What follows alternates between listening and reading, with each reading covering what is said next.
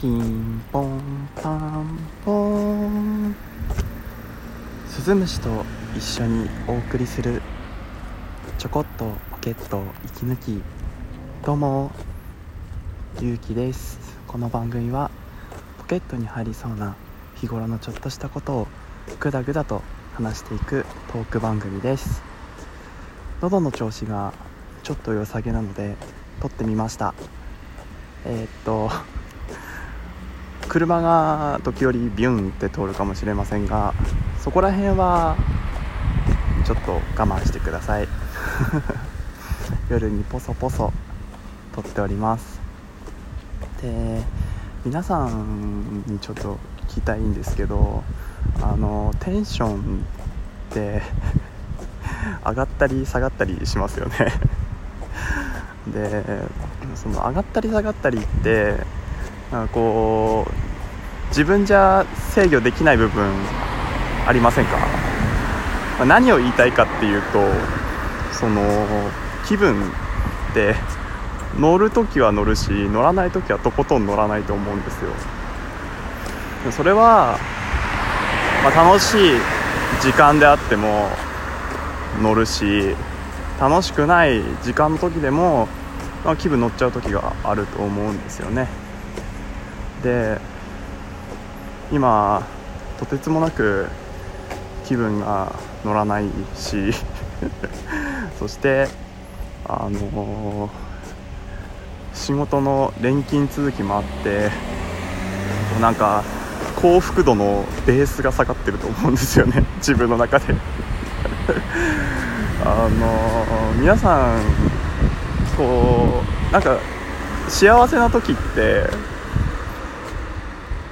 なんかこうちょっと嫌なことがあっても、例えばなんかこう仕事で失敗したりとか、なんかやりたくもないような仕事を押し付けられた瞬間とかにでも帰ったら、この前発売したファミマのプリンアラモード460円ぐらいのやつが家で待ってるから、あ、これ、家でプリン待ってるし余裕余裕みたいな感じで片付けられるじゃないですか、幸福度のベースが高ければでもう幸福度のベースが低いと、例えばもうめちゃくちゃ嬉しいことがあったとしても、例えば今日残業しなくてこれ帰れそうだ、やったとかっていう、ちょっとそんなの嬉しい時だったらやっと早く帰れるみたいな、なんかラジオトーク撮れるじゃんみたいなの考えられるじゃないですか。でもなんかこう今の俺のだとでも残業なしっつっても明日も仕事だしなみたいななんかもうなんかこう気分が落ちちゃうみたいなねでも気分が落ちるとき、結局気分が乗るような出来事が起きても気分に乗れないみたいな、ネガティブ思考になっちゃうっていう時があると思うんですけど、それを世間では多分男の子の日って呼んでるので、多分俺は今男の子の日なんですけど、今絶賛男の子の日なので、もう朝のねそんなことは置いといて、ネガティブな思考にねこう走ってしまうわけなんですよ。ということで今日はちょっとネガティブな回になります。はい、できるだけ面白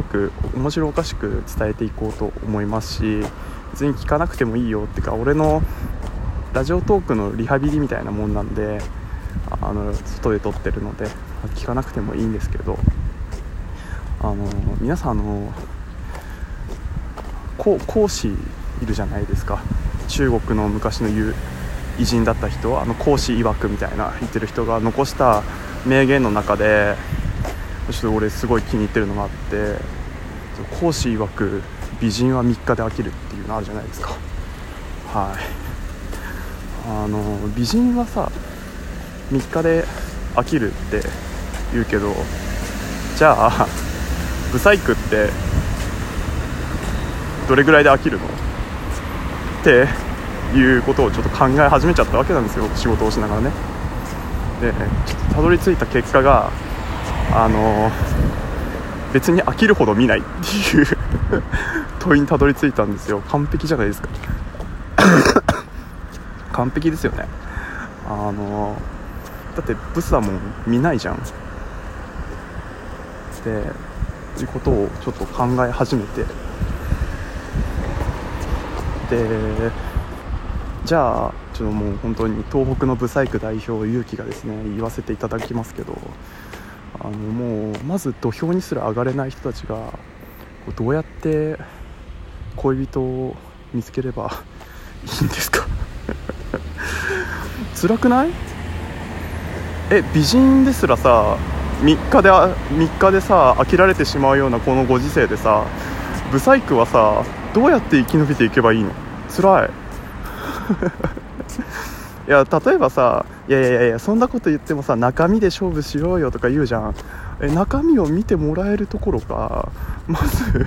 視界にすら入れてもらってないんですけどみたいな中身を見るどころか外見すら視界に入れてもらえてない状態で中身をどうやってさらけ出すのみたいな。何俺常に裸の王様みたく全裸で言い続ければいいのみたいな。本当すべてをさらけ出して、むしろもうお腹をさパカって開いてさ本当中身まで見せちゃうぞって物理的にな。いいよそういう話、そういうノリじゃなくていいんだけど、そう思いません？なんか解決はないかな。なんか俺辛くなってきてさ仕事中にそれ考えたらさ無理じゃんみたいな。人生積んでないみたいな。いやでも物理的にさそのさイケメン具合をさ上げる努力はするよ。例えばもう日々のねスキンケアであったり、あとはなんかこう痩せるとかさ髪型気をつけるとかさ服装気をつけるとか言ってもさ限界があるじゃないですか限界があるじゃないですか。もう何回もねラジオで話してると思うんだけど、母親に俺の顔を見られるたびにイケメンに産んであげたかったってめちゃくちゃ言われるの辛すぎますからね。もうそのレベルだから辛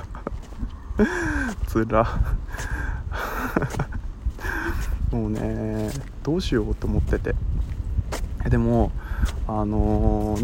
例えばね山ちゃんいるじゃないですか。アンガールズじゃなくてアンガールズの山ちゃんは山ちゃんだけど山ちゃんって言わないね。南海キャンディーズの山ちゃんがブサイク代表としてこう上がってるのに関わらずっていうか、それで蒼井優さんとね結婚したわけですけど、あれはさ世間的にさ中身をさらけ出してるわけじゃん。だから素晴らしいなっていう風になってるけど、いやでよく言われるんですよ。いや南海キャンディーズの山ちゃんが蒼井優と結婚できるこのご時世でブサイクが彼女できないとか言ってるのは甘えでしょみたいな。いやあれは特例だからみたいな。あれは全国ネットで自分の中身をさらけ出してるだけだから、じゃあ俺も全国ネットで中身をさらけ出す機会があればいいんじゃないみたいな。無理だよね本当に本当運命の人って20歳以内に会ってるらしくて、でもう俺会ってるらしいんですよ。運命の人に会ってるかもしれないっていうか会ってる可能性が高いらしいんですよね。いたっけかなみたいな。いやあまりにも候補がいなさすぎてちょっとびっくりしてるんですけど、やばいんですよね。そんな愚痴のトークでした。皆さんは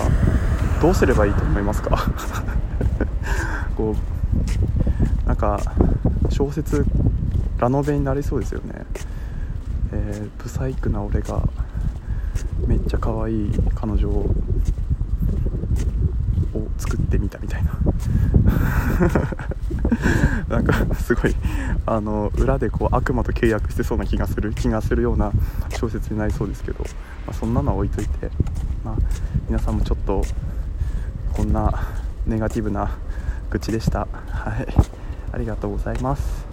ご意見ご感想等ございましたら質問箱の方にどうぞ。それでは皆さんバイバイ。